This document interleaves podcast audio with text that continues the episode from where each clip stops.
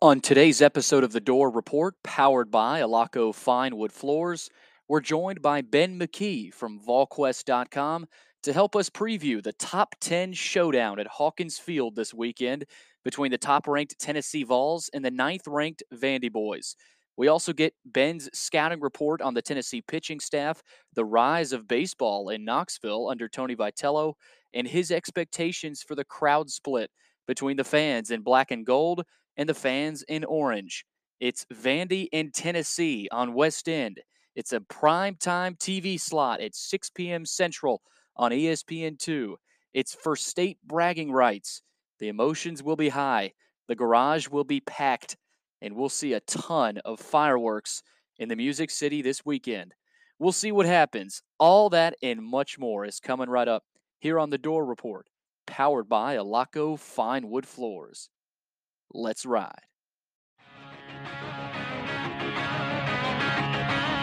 At Vanderbilt, it's Tim Corbin and the Vandy Boys, Jerry Stackhouse on the hardwood, and Clark Lea on the gridiron. Nashville, it's time to sit back, relax, grab a cold one, and enjoy the show. The Music City is our state, and West End is where we rock. You're listening to The Dore Report, the premier Vanderbilt podcast for fans who bleed black and gold. Commodore Nation, anchor down.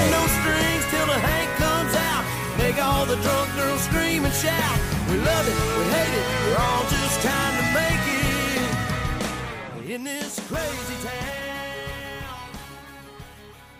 Welcome into the Dore Report. It is episode 156. It is March 31st, 2022. We are powered by Alaco Fine Wood Floors. And Will, we've got uh, a big series coming up this weekend. Vanderbilt and Tennessee, the number one ranked team of the country, the Tennessee Vols on the baseball side of things. Never thought I'd be saying that, but they're number one for the first time in program history. They make their way over to West End to play Vanderbilt this weekend. Top 10 matchup, but it's not just a top 10 matchup, Will. I mean, the, these two teams are, are very likely uh, to, to be in the national championship. You very well could see one of them win it all. So we'll, we'll get into the matchup. Uh, but, Will, how about the Mount Juliet kid, Ethan Crisp?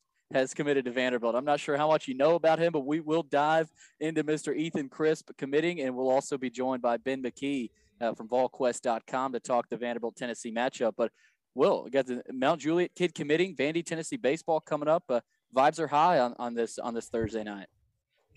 Yeah, and then I remember they changed the logo. And then I'm brought back to reality when I was looking up and doing uh, prep for this go there. podcast. I was had to go I was there. brought back, but we'll we'll keep happy thoughts going with Ethan Crisp staying in black and gold. So that's that's one of the Mount Juliet kids. Absolutely love uh, seeing the local talent stay at Vanderbilt. And one little tidbit, I think I've said it before on the podcast, but there will be other people listening. Is I I think this story is true. I need to, I need to go back and confirm it. But to start out the podcast with the reason that Hendersonville and Mount Juliet are both black and gold schools, and Hendersonville shifted to more black and yellow, and Mount Juliet is a local school here as well in Nashville. Both of these are local schools. Vanderbilt donated the old jerseys to those Mm-hmm. Really? schools, and they used those. And so Mount Juliet's colors are actually where I went to high school. It's a local high school about 30 minutes east Yep. um, of direct downtown Nashville. I actually, they are the exact same colors. I mean, to the old gold. gold Like if you matched it, yeah, I didn't have to do much updating when I would go from the high school games on Friday night to the uh, college games on Saturdays. So yeah, exactly. But great in-state uh, commitment there, and we'll get more into this recruiting class during the offseason. But Vanderbilt's got two good ones right now in that Oh, class yeah. of 2023. Yeah, I mean it's a huge get, and and he's a really really good player. We'll dive into Ethan Crisp and, and of course talk Vandy Tennessee. Before we get to all that though, don't forget to follow us on Twitter at dore underscore report and Instagram dore dot report. Like us on Facebook, subscribe to our YouTube channel. Our podcast is available on Anchor, iTunes, Spotify, and Google Podcast. And while you're at it, give our podcast five stars and a review on iTunes. All right, let's get to the breaking news. No matter what style you're going for, you can trust your flooring job to Alaco Fine Wood Floors. Take a walk through the woods in your home every day. Get your flooring job started today by calling 615 356 0303. Alaco Fine Wood Floors. Craftsmanship you can stand on. All right, Will. Ethan Crisp, he is staying home once his high school playing days at Mount Juliet are over. The uh, the Golden Bears, the the former, uh, well not former, he's got one more year there, but uh, from Golden Bear to the Commodores. And, well, it's a huge get. Three star linebacker, number 19 ranked player in the state, number 45 ranked linebacker in the country, according to 24 7 Sports Composite. His offer sheet is very impressive. Chose Vandy over offers from Michigan, Ole Miss, Florida, and Tennessee, among others. And, and Will, these are the kind of guys that we talked about a lot in a lot of the recruiting episodes where if Clark Lea can begin to grab these type of players, not just the, the local two stars, you know, fr- from from a school, but this is a legitimate three star linebacker. I think on the verge of a four star who should be ready for a breakout year at Mount Juliet his senior year. Had a great junior year, uh, but Will he, he's slowly beginning to have an impact in the mid state. And the more of these type of guys you get, the more momentum you build. And, and, you know these guys are in group chats. They're friends. A lot of these mid-state guys and and even a, a, guy from Henry County High School, Luke Brown, is another guy. And there's plenty of guys in the mid state and across the state that see this type of stuff. And so that's where I look at this, Will. Ethan Crisp, I'm not sure how much you know about him and his style of play. Uh, we'll, we'll, learn about it a lot. Look, I looked at some of the film. Uh, looks like a really athletic kid. He, he might might be uh, end up playing that anchor position. We'll, we'll see where uh, where he fits in. He's still got another high school year to bulk up, but man, Will, I mean, th- this this is the type of kid that uh, you know I, Derek Mason would get, but not it wasn't a, a, a it wasn't a uh, you know yearly occurrence. So so this is uh, this is a pretty pretty good start to the 2023 class, I'd say.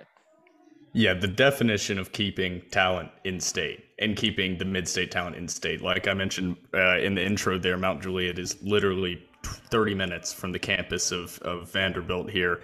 And he's a three star. Mount Juliet is not a football powerhouse constantly churning out these guys that are three and four stars, but they're pretty solid program. I would say that that's a lot to do with the style of play and the coaches that they have there. But he's he's a rangy guy, like you said, that anchor what Clark Lea's looking for. He's listed at 6'3, 205 on 24 7.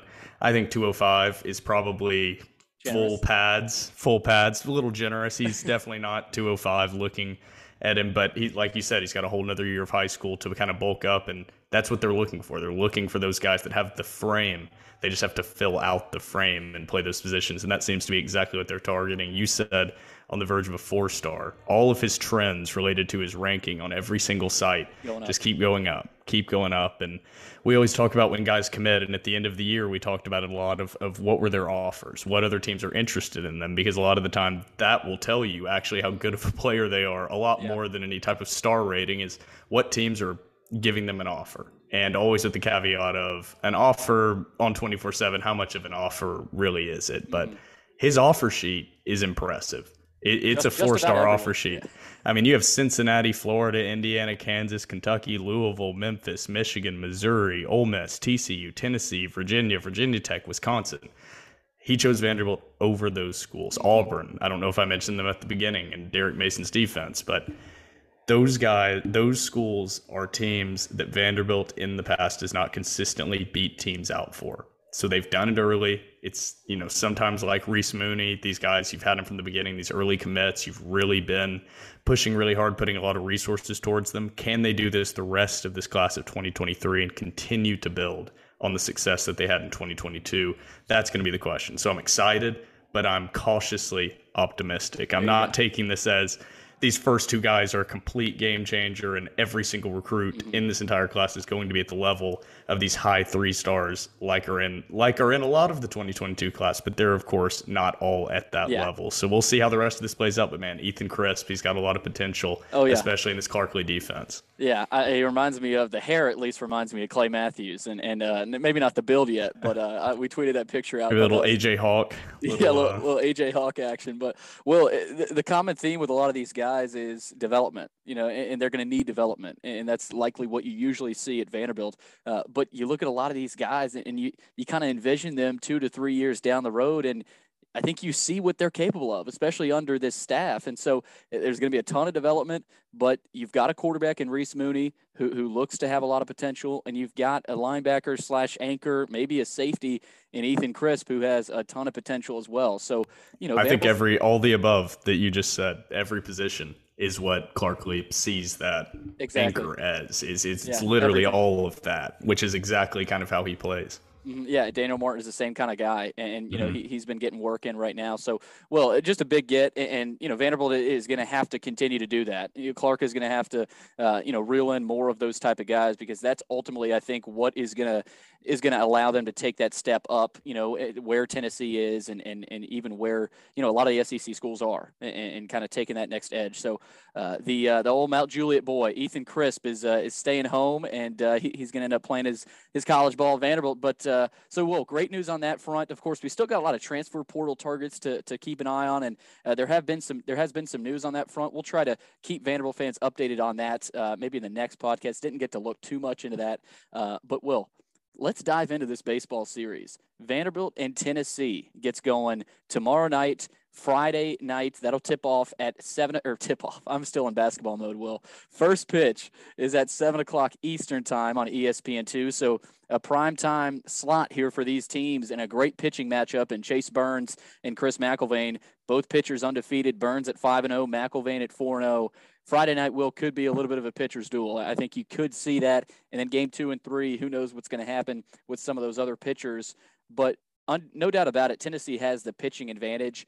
And you got to believe they have the hitting advantage as well, statistically. But I really think it's going to come down to who steals more bases on it. It, it could because you look at uh, the, the matchup there. Enrique Bradfield, I think, could have a big weekend on the base paths. Will 16 for 16 stolen bases this year, which is incredible at this point in the season. And he stole six bases in one game versus Tennessee last season. So, and that was against one of their better catchers, Connor Pavolony, last season. Tennessee's got Evan Russell as a catcher this year.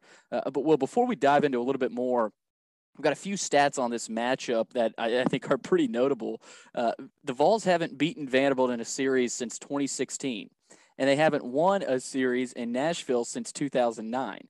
So Vanderbilt has uh, under Tim Corbin has has owned Tennessee. Uh, it's it's not even a debate, and that's that's kind of the last check box, uh, last box to check for for Tony Vitello in Tennessee. They've done just about everything. They made Omaha. They've won a regional. They won a super but Vitello has not beaten Tim Corbin, and, and, that's kind of the monkey on their back right now. Uh, but Will, more than anything, I'm looking forward to this atmosphere. I, I mean, th- this this should be one of the best regular season atmospheres at the Hawk, I think, ever. And I'm also looking forward to seeing the fan split. I, I think Vanderbilt fans should dominate this because of the season ticket holders, especially in the infield but you're going to see a lot of orange. Like there's going to be orange there. I don't know the percentage, of what's going to happen, maybe 70, 30, 60, 40, uh, but you're going to see a ton of orange, especially uh, in the outfield. So, uh, but Will, here early on, what are you most looking forward to? Obviously, it's going to be packed with emotion uh, because you got Vanderbilt and Tennessee going at it, uh, and Vanderbilt won the series last season, but Tennessee is legit and Vanderbilt's going to have to be at their best uh, to win this weekend. So uh, I know you might be going Sunday, Will, but uh, what are some of the things you're most excited for this weekend? I am not excited to be sitting inside of the stadium because I will not be doing that. Because the first thing that you look at when looking at this matchup and the excitement around it are the ticket prices. And right now, those tell me that there are going to be quite a few Tennessee fans there. And I think I saw somebody tweet it that anyone with those chairback seats behind the plate, any orange in any of those seats, that's unacceptable. We are going to, I'm going to write down the chair number. I'm going to keep track of it, and we're going to find out who lives, whatever. And Vanderbilt University needs to not sell them tickets anymore. Mm-hmm. A, on a serious note, Vanderbilt University needs to find out who those people are because you're too damn good of a baseball program yep. to be having people sell those tickets, which is obviously what is happening. Otherwise, on Vivid Seats, tickets would not be 180 plus dollars for the cheapest ticket uh, that, uh, in the entire stadium. and that's Vanderbilt fans reselling those tickets. That, mm-hmm. That's, that's 100%. what that is. Yep, that, that, that is what that is. Yes, it's still a big series, but that's a huge part of this. There, yeah, and, in, and for the Sunday game, and for the Sunday game, there's only one ticket under or one segment of tickets under three hundred dollars each, and the others are three hundred six and six sixty seven. So it's a hot ticket, hot ticket in Nashville. I'll be yeah. sitting on the parking garage uh, at the top with the real fans up there, me and uh, Jacob Scholl. Maybe uh, going and watching that one, but got, I mean, yeah, the got... environment it, it's got the environment feel of a postseason game. Mm-hmm. And that's because it really does have a lot of impact, not just in the SEC East standings, because right now Tennessee is in first place in the East and Vanderbilt's trailing behind them. I think it's two games still. Yeah, two I haven't games, looked at the standings, so they're still trailing two games. But you said before this podcast that you don't know if Vanderbilt and Tennessee have ever been in this situation before, been both so good at the same time at any sport. And you said maybe basketball. I said no. They've they've both been pretty good at basketball mm-hmm. at the same time. Both top twenty five like programs, or or one of them, or Vanderbilt's been top twenty five, and Tennessee's been towards that number one spot or the number one team. Both really good. These two teams, you could legitimately have a prop bet of Vanderbilt or Tennessee versus the field, and the payout would only be like plus three fifty or something. Like it would not crazy. even be an, an, insane odds here because Tennessee actually right now, and this is the stat I didn't want to give you beforehand, so this is the secret stat. But the odds on favorite to win the NCAA College World Series is Tennessee right now. They're ahead of the entire pack. They're plus 700 right now to win the NCAA wow. College World Series. Number two is Texas at plus 900. And then tied for third is Vanderbilt at plus 1,000. So you have two of the top three most likely teams in the entire country in the same state playing this weekend in Nashville. That's never happened. And I do want to I do want to give the honest part of it's two of the actually top 5 teams because Vanderbilt's tied with Arkansas yeah. and Oregon State as well. We don't have to mention the fact that 3 out of the top 5 teams most likely to win the College World Series are in the SEC. And not just that, but 4 out of the top 6 are in the SEC because LSU is tied for 6th mm-hmm. with Florida State. So that is absolutely insane how and loaded the SEC is. They're just going to beat up on each other all year. Yeah. It's worse than football, man.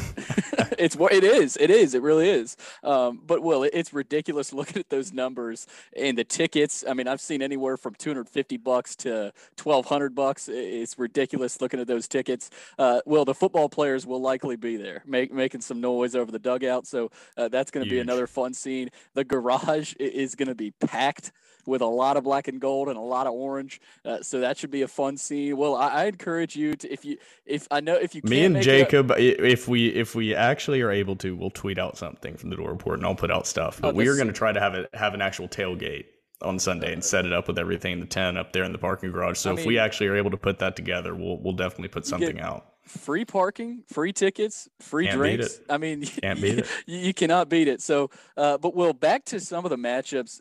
Chase Burns and Chris McElvain in game one should be unreal. Uh, I mean, I, I, really do think game one could be a classic pitcher's duel and the classic Tim Corbin small ball type of game where you see a lot of bunting, a lot of stolen bases. And I think if Vanderbilt can do some of those things, I think they I think they win game one.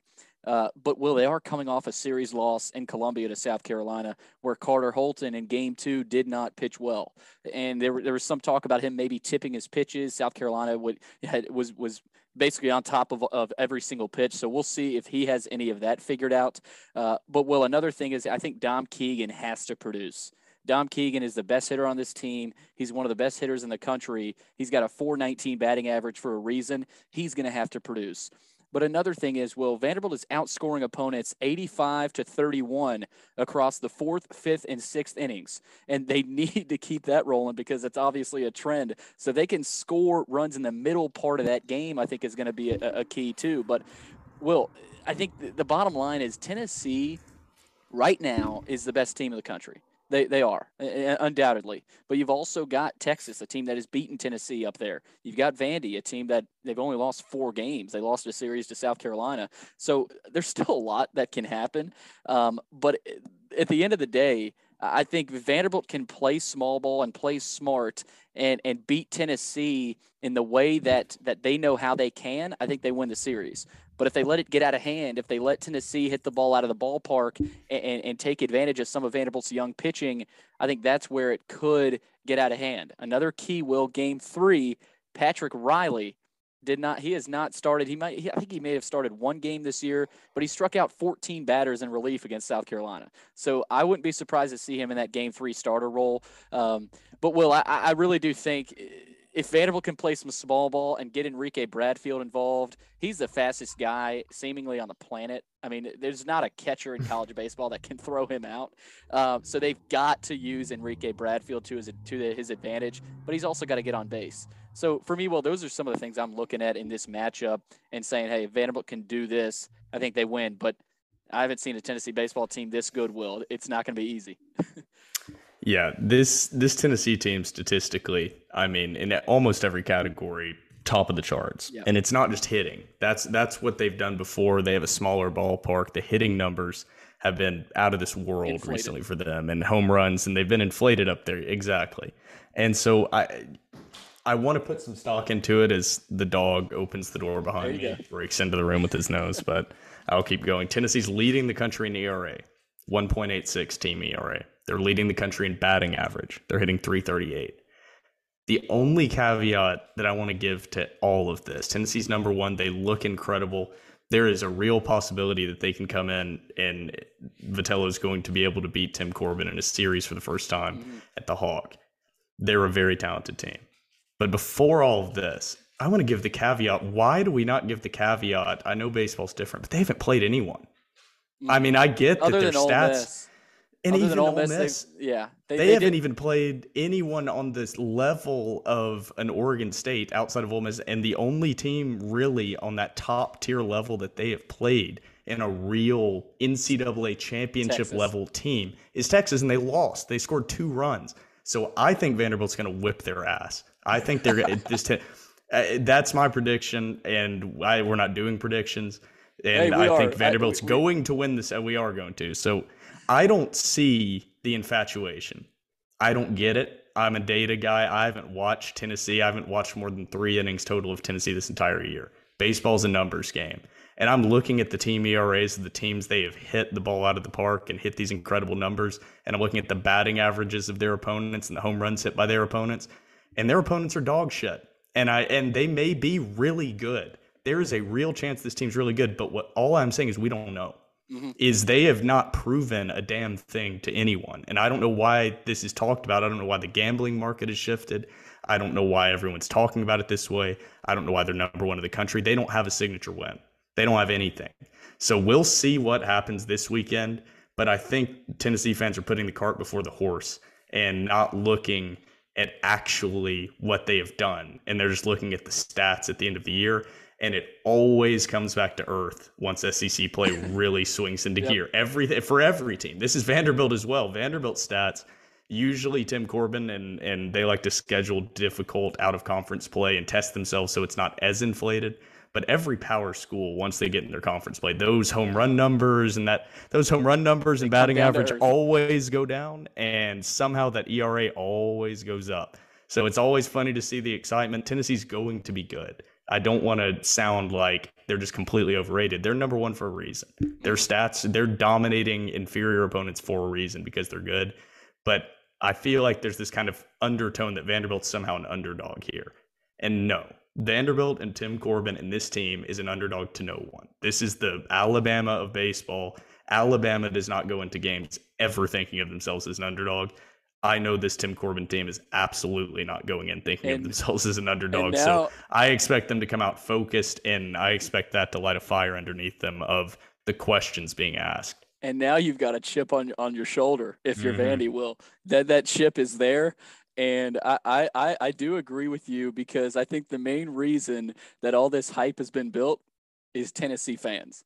Like that, that that's literally that's literally the main reason behind all of this because God forbid they're the number one team in anything. They could be the number one team in women's bowling, and I think they would they would pack out the bowling arena. Oh uh, no, no, it's a good thing, and that's I'm not hating on that at all. I wish Vanderbilt fans no, in a way. It is. This is. is. this is the one thing the I always reason. I hate Tennessee. I hate it. I hate their fan base. I hate how they are. I've grown up around it my entire life, and that's very well known.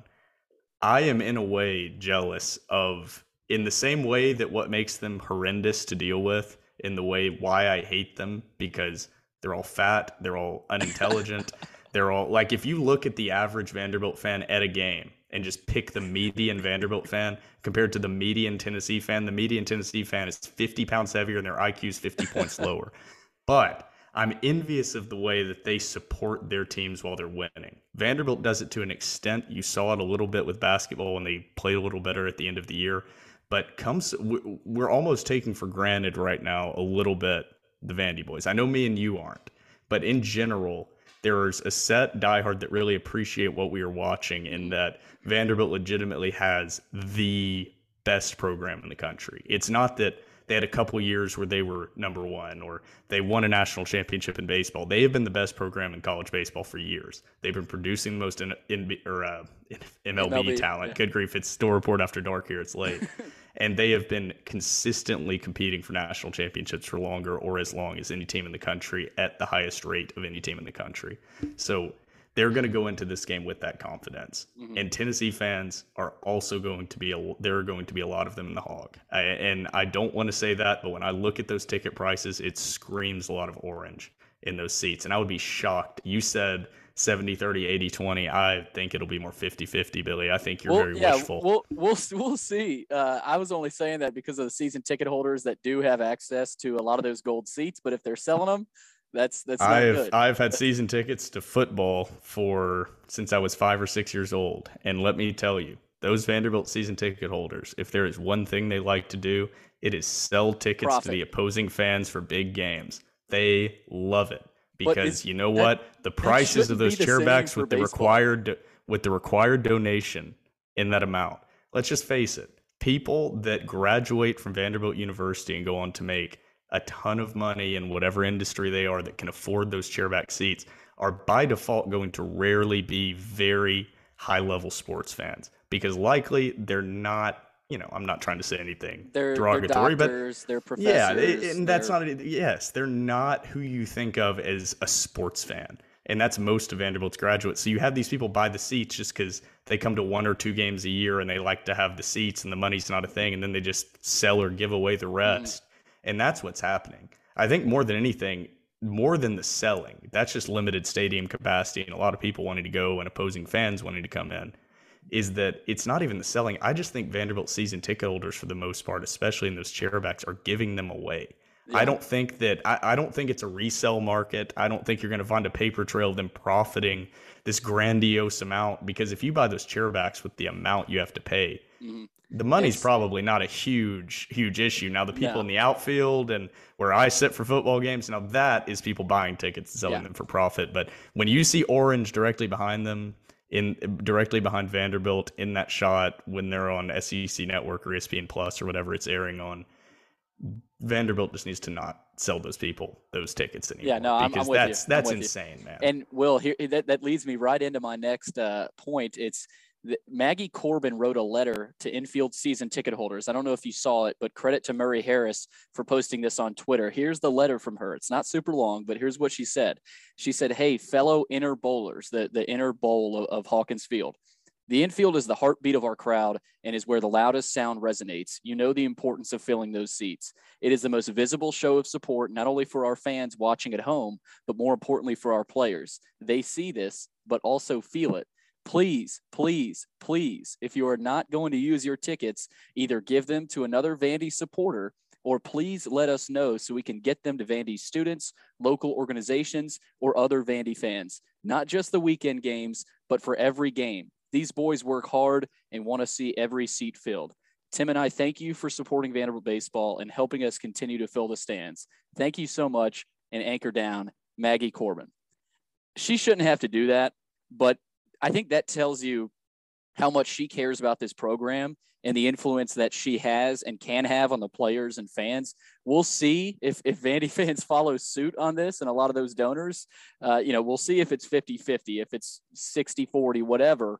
Uh, but nonetheless, you see the effort from, from Coach Corbin's wife, Maggie, and she's been involved with this program ever since he got there. And, you know, like, like they, they talk about being a family. I mean, she's the mom of uh, the second mom of a lot of those guys. Tim Corbin's the second dad for a lot of those guys. So that was, that kind of went right in long. It, it may, it may not do anything, Will, uh, but at the same time, we'll, we'll, we'll see what happens. We'll, we'll see if it's a 50 50 crowd. What the garage is going to be packed. Uh, that, that, that's, that's, that's a no doubter. Uh, but I still think they, they need to expand Hawkins Field. I really do. Whether that's opening up the football stadium, have having people stand up there, maybe putting a set of bleachers on top of Memorial Gym, maybe expanding right field, maybe expanding right field, and because you got a little bit of space out there in that parking lot in right field. Be creative, get creative. I know they have ideas, but I don't know how safe Memorial Gym would be. The bleachers up there will, but there's a little the bit. The train is finally by, Billy. So, oh no, it's not. Is it? It's coming back, but well, I I really do just think that there is room. You know, there's not a lot, but for for Vanderbilt baseball, as as a top program and arguably the best in in college baseball in the last two decades, they deserve the best atmosphere in the country. They really do. Now, Vanderbilt baseball, Vanderbilt fans probably will never create that. You've still got programs like Mississippi State, LSU, and Ole Miss and other programs that will. But there are things you can do, and and, and at the disposal of, of this administration. And you know, we'll see if they're going to follow suit. We'll see if Vandy fans uh, listen to Maggie Corbin. It you know it might have been too little, too late. I'm not sure when she wrote that, uh, but well, I think that's kind of a sign of okay, they understand it. Tim Corbin knows this. He knows people are selling their tickets, especially in the infield. Maggie Corbin knows it. Uh, but we'll see what what uh, what the crowd looks like. That I, I I'm really excited for the game, Will. But right as that game starts, I'm really looking forward to the crowd shots to seeing how much black and gold is in there and how much how much orange is in there. I'm trying to think of a good way to say this. So you know that I am baseball is by definitely my third favorite sport. And I hide that in no way that once everything is finished up with basketball, then I shift my focus to baseball. So it's not Vanderbilt baseball beating Tennessee in and of itself. It is the fact that Vanderbilt baseball has to beat Tennessee in this series this weekend because man, it's all we've got. And that's that's where I'm sitting. Is right now there is one definitive program that is undeniably better than Tennessee as a program overall. And and Tony Vitello has done a great job, regardless of what you think of him, pulling Tennessee and putting them in the position where they're a true national contender, national powerhouse right now this year. Now, if they do this for the next six, seven, eight years, then they'll be competing with Vanderbilt to be the program. But Vanderbilt won the national title in 2014, and that was a decent little time coming as well. So mm-hmm. they need to put together a stretch here. But this series would be a stepping stone of Tony Vitello not just putting together some really good national championship contending seasons, but putting together a national championship contending program. And so Vanderbilt needs to set the record straight. And it was there there's going to be a lot of Tennessee fans that are going to be quite unbearable to deal with. All right, well let's let's get into predictions here. Let's let's close it out before we get to uh, Ben McKee from VolQuest.com. Vanderbilt and Tennessee coming up. They'll get started tomorrow night. Uh, that is Friday, first pitch 7 p.m. Eastern time. And then Saturday, 8 p.m. Eastern time on the SEC network. And then Sunday will be a 2 p.m. Eastern time first pitch on SEC network. Plus, Will, I talked about it earlier. I think game one, whoever wins game one wins this series.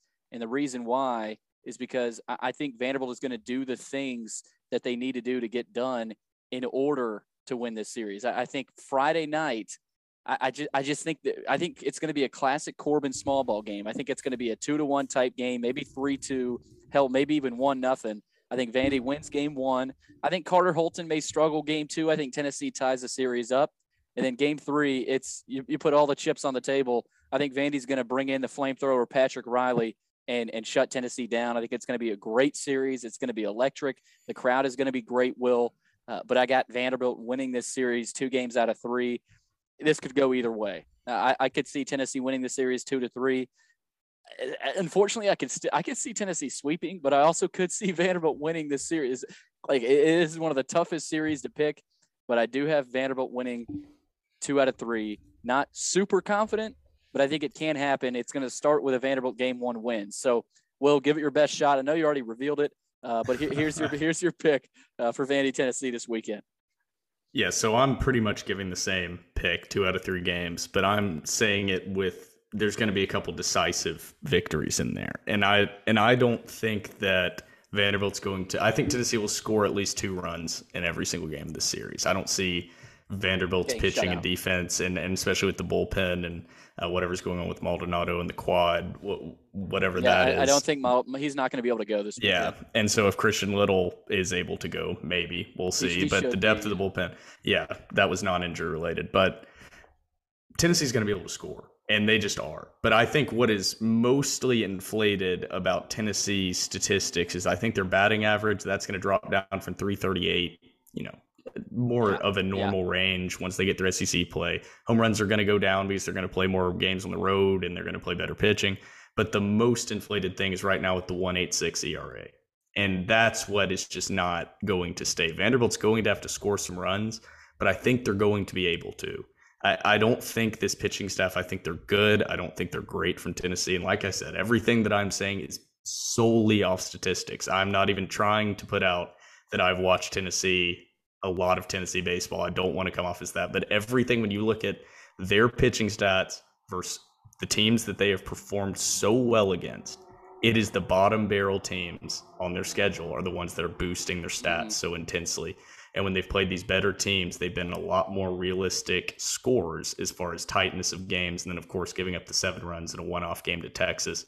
But, and then they had the series against Ole Miss that they, I wouldn't say dominated, but they, they won pretty handily. Mm-hmm. And I think that is what has opened the eyes and built this confidence. But Ole Miss ain't Vandy.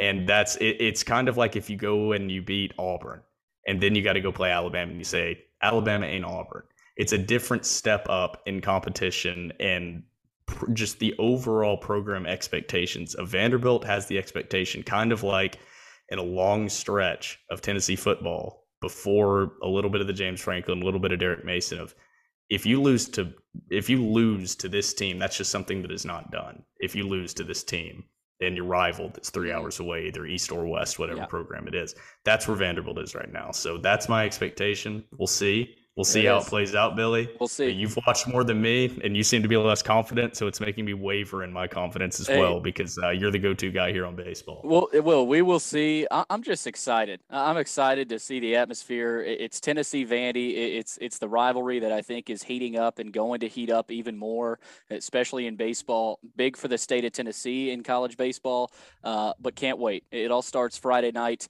7 p.m. Eastern time, first pitch. Uh, there's your predictions. But Will, coming up, we've got Ben McKee from VolQuest.com to preview uh, th- this matchup from the Tennessee side of things. So we got Ben Me- Ben McKee coming up here on the Dore Report, powered by Alaco Fine Wood Floors. Welcome back into the Dore Report. I'm Billy Derrick, and uh, I'd like to now welcome in Mr. Ben McKee. He covers Tennessee for VolQuest.com. He will be in Nashville this weekend for Tennessee Vanderbilt. Uh, you got to believe it. I mean, this is the biggest series of the weekend around the country, Ben, and you're covering Tennessee baseball better than anybody else right now. So, you, so you're the best, uh, the best guy to have on for this. Thanks for taking the time. How excited are you to to, to cover this one this weekend? Yeah, well, first, I appreciate the kind words. Appreciate you having me on. Uh, really excited about this weekend. Still trying to get my skis underneath me after last weekend, uh, going from uh, number five Tennessee at the time to to number one Ole Miss, and all the energy that went into that series, and uh, traveling to Oxford, and then now turn around quickly and. Uh, it's number one Tennessee versus number nine Vanderbilt, and I never thought I'd see a series where uh, Tennessee was not only the higher ranked team, but the the number one team in, in America. I never thought I'd see that. So it, it's been a lot of fun to cover this program the last couple of years and and see its growth. And uh, I know fans will will really get a kick out of this weekend. It- it's it's just great for for baseball in the state of Tennessee. Uh, great for the rivalry, in, my opinion. Uh, there's no reason that Tennessee and Vanderbilt both can't be great at baseball at the same time and have a nice little rivalry, as we've already seen under Tony Vitello. No doubt about it. And uh, it seems like Vitello, he's formed a few rivalries around the SEC. And, uh, you know, I think that's great for baseball in the state of Tennessee. It's great for, for baseball in the SEC. But more on that topic uh, of, of baseball in the state of Tennessee, what clicked with, with Vitello, Ben, in this program? It seemed like, okay, Vitello's hired. They're, they're on the up and up, but it seemed like a couple years ago, there's something that clicked with this program in, in Knoxville, and you, you kind of started to feel the, the momentum of this program. So, was there something that changed? Obviously, you started recruiting really well, uh, but was there one thing that you noticed uh, uh, w- within that program that kind of helped elevate them to, to where they are now? Well, I I think the biggest thing is to me, maybe I'm exaggerating too much, uh, but for, for lack of a better way of phrasing it, I've always felt that Tennessee baseball was a sleeping giant just because at a place like Tennessee, you have the resources to be great in any sport that you want.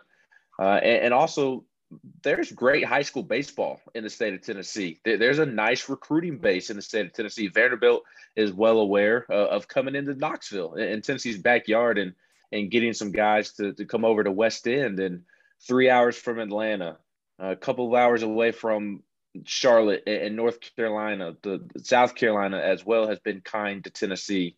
Uh, you're, in the South where baseball is is as popular as it gets. So just the recruiting base and also the University of Tennessee just having the resources to be good in whatever it wants to be good in, it just needed to find the right guy. And and also it, it needed to be backed as well. Uh, for so long, the baseball program has been neglected, and even to a certain extent, it was neglected under Tony Vitello. But now, because of Tony Vitello's success, uh, a lot of prominent boosters, people throughout the state, they're pitching in. They're wanting to help Tennessee baseball uh, become one of the premier schools in the SEC, similar to what Tim Corbin has built at Vanderbilt uh, Bianco at Ole Miss, Van Horn at Arkansas. There's a lot of people that have bought into Tony's vision now, and, and they want to help him reach the status of, of some of these other SEC powers. And for Tony individually, I think what made it a great fit was that A, he was a great recruiter, and, and based off of where Tennessee baseball was as a program, just completely irrelevant. They had to get a guy who was a dynamite recruiter. And, and he's been dynamite on the recruiting trail uh, since he got to Tennessee, uh, taking Alerick Soularie, who was a big bat for Tennessee in the early years of, of Tony V, uh, away from Arkansas, uh, Garrett Crochet uh, out of Mississippi uh, over Texas, and, and, Garrett Crochet goes straight to the professionals and doesn't throw a pitch in the minor leagues. so they were able to get some of those guys early, and, and they've been able to build on that. But the recruiting and then the edge that Tony has to him. Tony Vitello is a good dude uh, he just wears his heart on his sleeve more so than than most people are willing to do so, which is why you see uh, the the rivalries that that you referenced that have kind of been created since he got here. But Tennessee baseball needed a recruiter, and they needed a guy that had an edge and had a chip on his shoulder. Uh, Missouri, where Tony is from, coached at. He's from St. Louis. He, he was an assistant coach at Missouri when they had Max Scherzer. They decided not to hire him, and that really put a chip on his shoulder. So sleeping giant, chip on the shoulder, recruiter, a whole lot of energy. I think that's why it's been a really great fit. We talked about Vitello and, the program, but I want to get into the fans. And uh, Tennessee fans have, I think it's taken them a little bit to, to get around to this program, but they're they're all in now. They're they're all in, and, and it's it's been I mean unique. I, I don't I don't know if I if I've ever seen Tennessee fans associate themselves with the baseball program the way they are. I mean maybe I've, of course you know back in back in the old days when you had players like Chris Burke and um, you know some of those guys under Delmonico, but right now are you surprised the way they're the, the, the, way they're rallying around this team of course the number one team of the country uh, but but the way they're doing it uh, does this surprise you with, uh, with, with tennessee fans right now no, and I know Vanderbilt fans don't want to hear this, but I mean Tennessee fans are some of the most passionate fans in the country, almost to a fault. So uh, if you give them a, a reason to, to show up and show out, they're they're going to because they are passionate about the University of Tennessee and they're passionate about the Power T and and the baseball program itself is somewhat to blame as to kind of where the fan interest was when Tony V was hired the the administration had neglected it for so many years. The previous administrations uh, that that was part of it. If the administration is neglecting it, the, the, the fans are too because the the on field product was just quite frankly crap. I mean, it, why show up and support that when it's just it, it was awful. Uh, so I, I don't think it's so much Tennessee fans being bandwagon fans. It's just why why show up and support something that the own administration is not supporting. So that that's why you had a dip there. Fans were really in love with Rod Delmonico back in the day, and Todd Helton, Chris Burke, like you mentioned, Luke Hochevar, some of those other guys, uh, and, and, they've come back around. Again, we're in the South, so I think that helps with the baseball aspect of things. Um, and, and, you're right; they they are in love with Tony Vitello. They they like Josh Heupel. Uh, it, it's early, but they they're big fans of Josh Heupel. They love Rick Barnes. Uh, they really like Kellie Harper.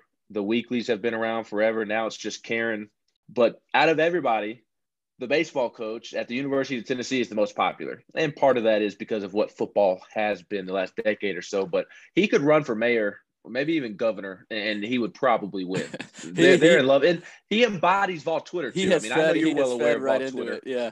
Yes, he, he is the human version of Vol Twitter. so he fits right in yeah, he's fed right into it, and it's been a perfect situation. But uh, Ben, I got to ask, how much? Do you have a sense on how much orange is going to be in at Hawkins Field this weekend? Uh, obviously, tickets are. I've seen uh, twelve hundred bucks. I've seen six hundred bucks. I mean, it's ridiculous. So um, obviously, there's tons of Tennessee fans in Nashville. So, do you have any sense on how much orange is going to be in there this weekend?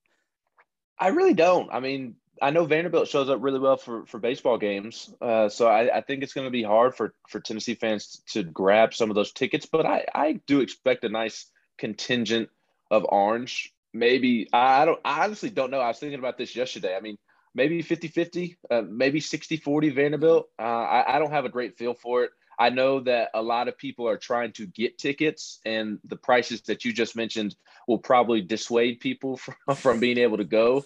Uh, so maybe that plays a, a role, and, and, Vanderbilt is able to have the edge because of season tickets and, and whatnot.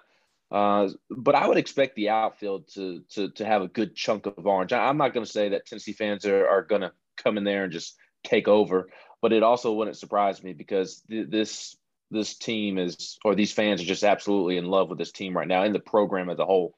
I, I got to tell you, Ben, if you get any questions about tickets, uh, the the parking garage out in right field is is not a bad place to watch the game, and it's free. So uh, there's a little advice to any fans if they're asking. But um, I want to ask you about from from Vitello's perspective. Let, us get in kind of the Vandy side. Uh, who are who are the guys you know that that you think that could cause some problems for Tennessee? What makes me feel good from Tennessee standpoint is the inexperience on the mound for Vandy. Uh, with, with Saturday and Sunday, it looks like, with Carter Holton and Bryce Cunningham, just with them being inexperienced. I was in Oxford, so didn't really get to watch Vandy and South Carolina in depth, but it seemed like their inexperience is what got them in trouble over the weekend. So I think that's advantage Tennessee. But to answer your question, with Carter Holton being a lefty, that's something that immediately stood out to me because Tennessee somewhat struggles with lefties. Statistically speaking, the, the, the numbers may allude to them being able to hit lefties. But the point that I'm making is that it kind of drops off. I guess you could say significantly from righties. There's a, a, distinct difference, at least to the naked eye, that hey, Tennessee doesn't hit lefties uh, as well as they do righties, which is the, the case for most teams. Uh, but Luke Lipcius, Tennessee starting first baseman, who's been around forever, uh, he typically really struggles against lefties, uh, and, and, that could be an, an issue. So that was something that stood out to me right off the jump. And and the other thing, and this is more Tennessee as a whole and not Vanderbilt specific, but the the catcher situation with Evan Russell is a big question mark. Uh, he he's not Yadier Molina back there, but he's also been pretty good at blocking balls and, and receiving balls and, and, stealing strikes, according to the team. Uh, one of the pitchers commented recently, I believe it was Redmond Walsh, said that Evan steals a lot of strikes. His plus minus and, and that statistic is really good. So he's doing those things well. It's the the throwing runners out that he kind of struggles with, and obviously Enrique Bradfield Jr. at the top of that lineup, the fastest guy in the country. Uh, we we saw him have success last year on the bases against Connor Pavolony, who was a sixth or, or seventh round pick in the MLB draft and, and a great defensive catcher. So uh, the speed on the bases, particularly with Enrique, is something that I'm sure is keeping Tony Vitello up uh, Thursday night going into the weekend. Uh, because again, Evan hasn't been a problem behind the plate. He's just not going to throw anybody out because he's new to the position. Tennessee was put in a bad spot when they, they got a transfer catcher from West Virginia. And then he gets here and he decides that he doesn't want to play baseball anymore. That leaves a big hole. Evan Russell volunteers to, to switch positions, and he's done great given the circumstances but he's not a game changer. He's not Yadier Molina back there. He's not going to throw anybody out. So if Vandy can get going on the bases, that could really present some problems for Tennessee. I also think on the other side, Vanderbilt has a similar situation with Dom Keegan. He played first base last year. Now he's behind the plate. And Vanderbilt. The two catcher, the catcher matchup last year, C.J. Rodriguez and Connor Pavolony uh, for Vanderbilt, Tennessee was great. And now you got a lot different. Evan Russell and Dom Keegan, a couple guys that. So I think either both sides base running. I think whoever kind of gets the edge on that might have the edge on the series. We'll see how that goes. But uh, I want to ask you now about Blade Tidwell. Tidwell came back. He pitched against Western Carolina last night. Uh, how much of that, you know, how much did he pitch, and and how much of him do you do you expect to see this weekend? He threw one inning. Uh, I believe it was 20 pitches, uh, 13 of which were strikes, and it, it was bad, but it was also good. I mean, it was his first outing of the year, so the results weren't going to really matter. But he was greeted with a triple that he said he left a fastball over the middle of the plate. He just missed the spot.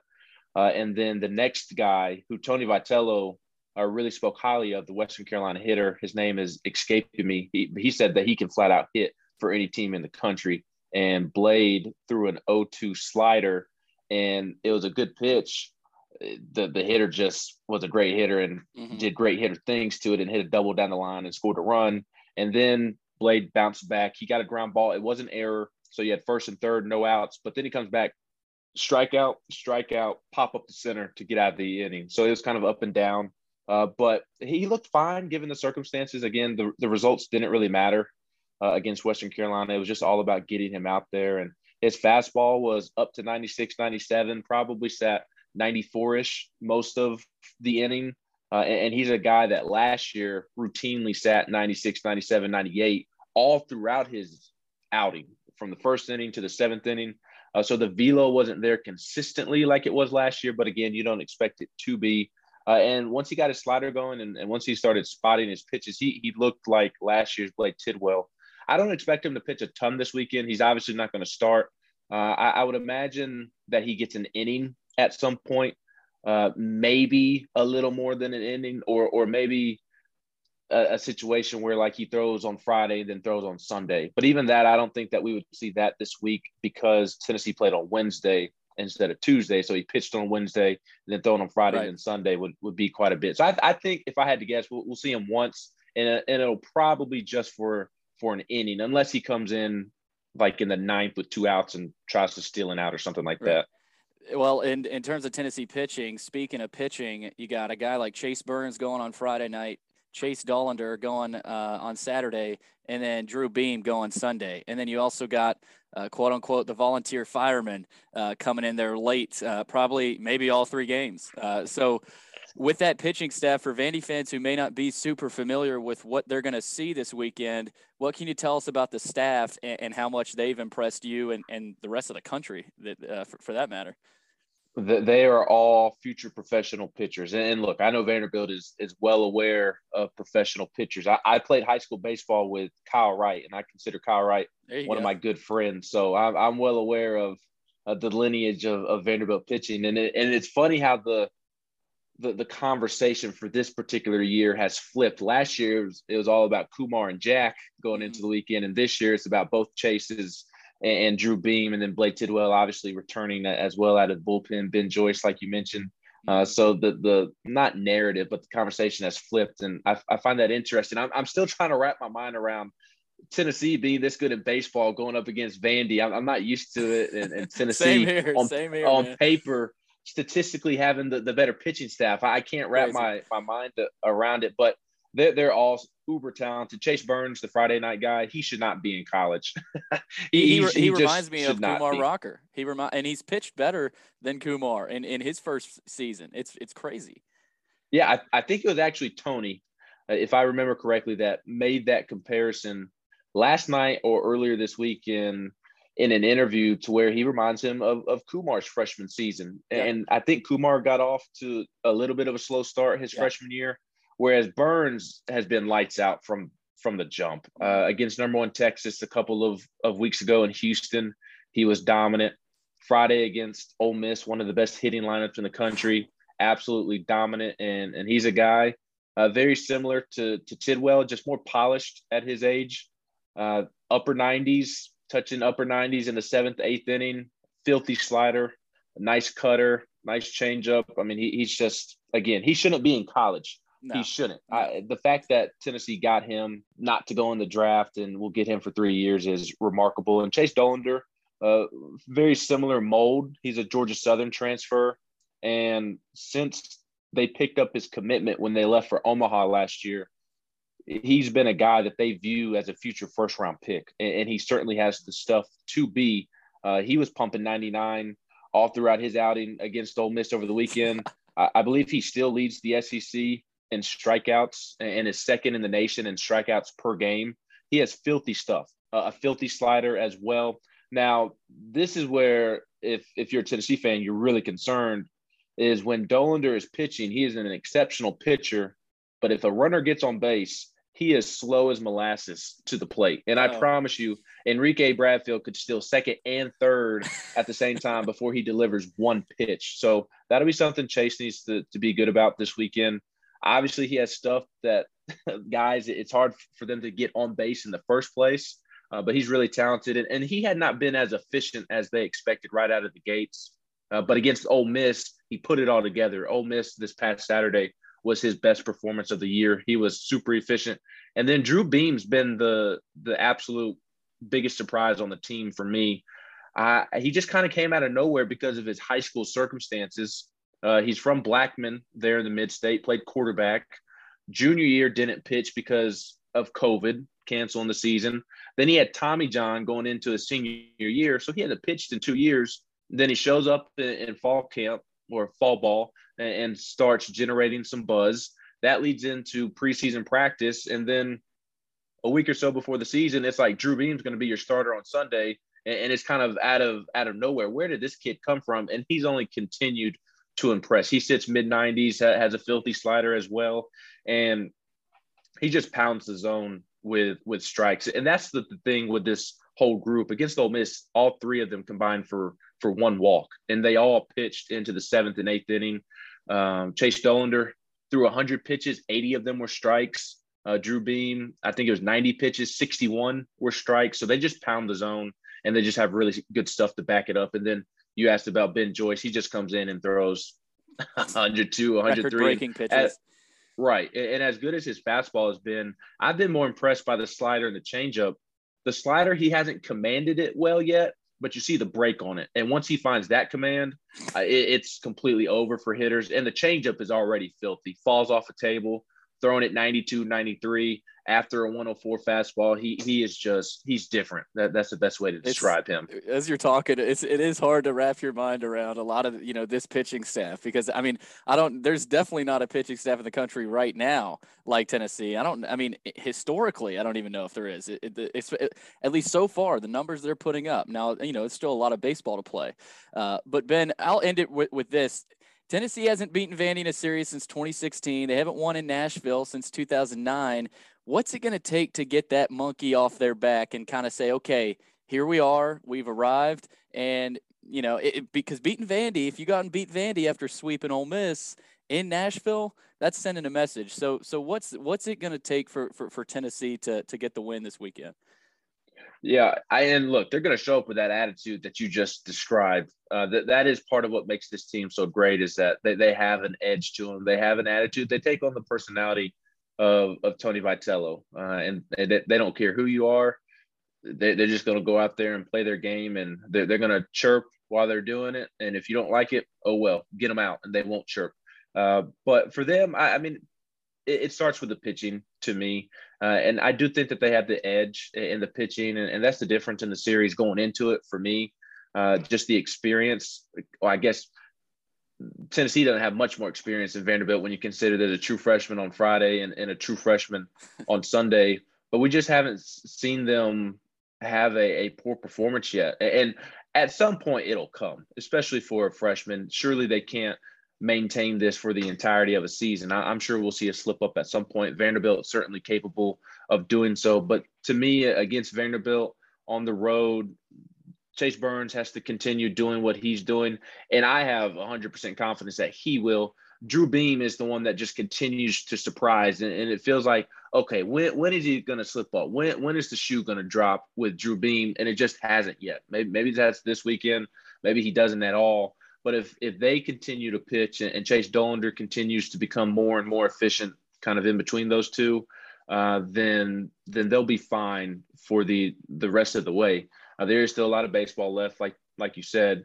Um, but the bullpen also need, needs to to maybe tighten up just a little bit. Camden Sewell has been their top guy out of the pen, and he's been a little shaky lately. He's the one that gave up the three run home run against Ole Miss on Sunday that made it a one run game, and Tennessee nearly lost the Sunday game. He, he hasn't been able to spot uh, his breaking ball or spot his fastball and then be able to get hitters out on his filthy slider. Uh, so I, I, would that's what I would kind of point to. I expect the the offense to do what it's been doing. They have too much talent, too much depth. Uh, I do recognize that Vanderbilt has a lot of talent uh, on the mound as as well, uh, but this team just continues to hit, and they have so much talent and depth. So to me, it's going to come down to if Tennessee's inexperienced young pitchers continue pitching the way that they have, and can the bullpen be a little more crisp than it has lately? But I do find it ironic that every time Tennessee becomes ranked number one in something, they immediately go and play Vanderbilt. Back in uh, 08 when yep, when Bruce Pearl beat yep. Memphis, they go to Vandy and they lose to Vandy. Uh, and then Rick Barnes a couple years ago, number one in the country, and it takes 40 points from Grant Williams to uh, make sure that they don't lose. And then Tennessee baseball becomes number one for the first time ever, and, and they're off the Vandy. So it'll be a fun weekend, a very fun, competitive weekend, I think. Can't wait. That's Ben McKee. He covers Tennessee for VolQuest.com. He'll be in Nashville this weekend. Nobody's doing it better than Ben McKee on the, on the Tennessee baseball side right now. Uh, go and uh, get, let's put your Twitter out there, Ben, for uh, for Tennessee and SEC baseball fans, and and where uh, where other people can follow your work. Yeah, you can follow me at uh, Ben McKee 14 on Twitter.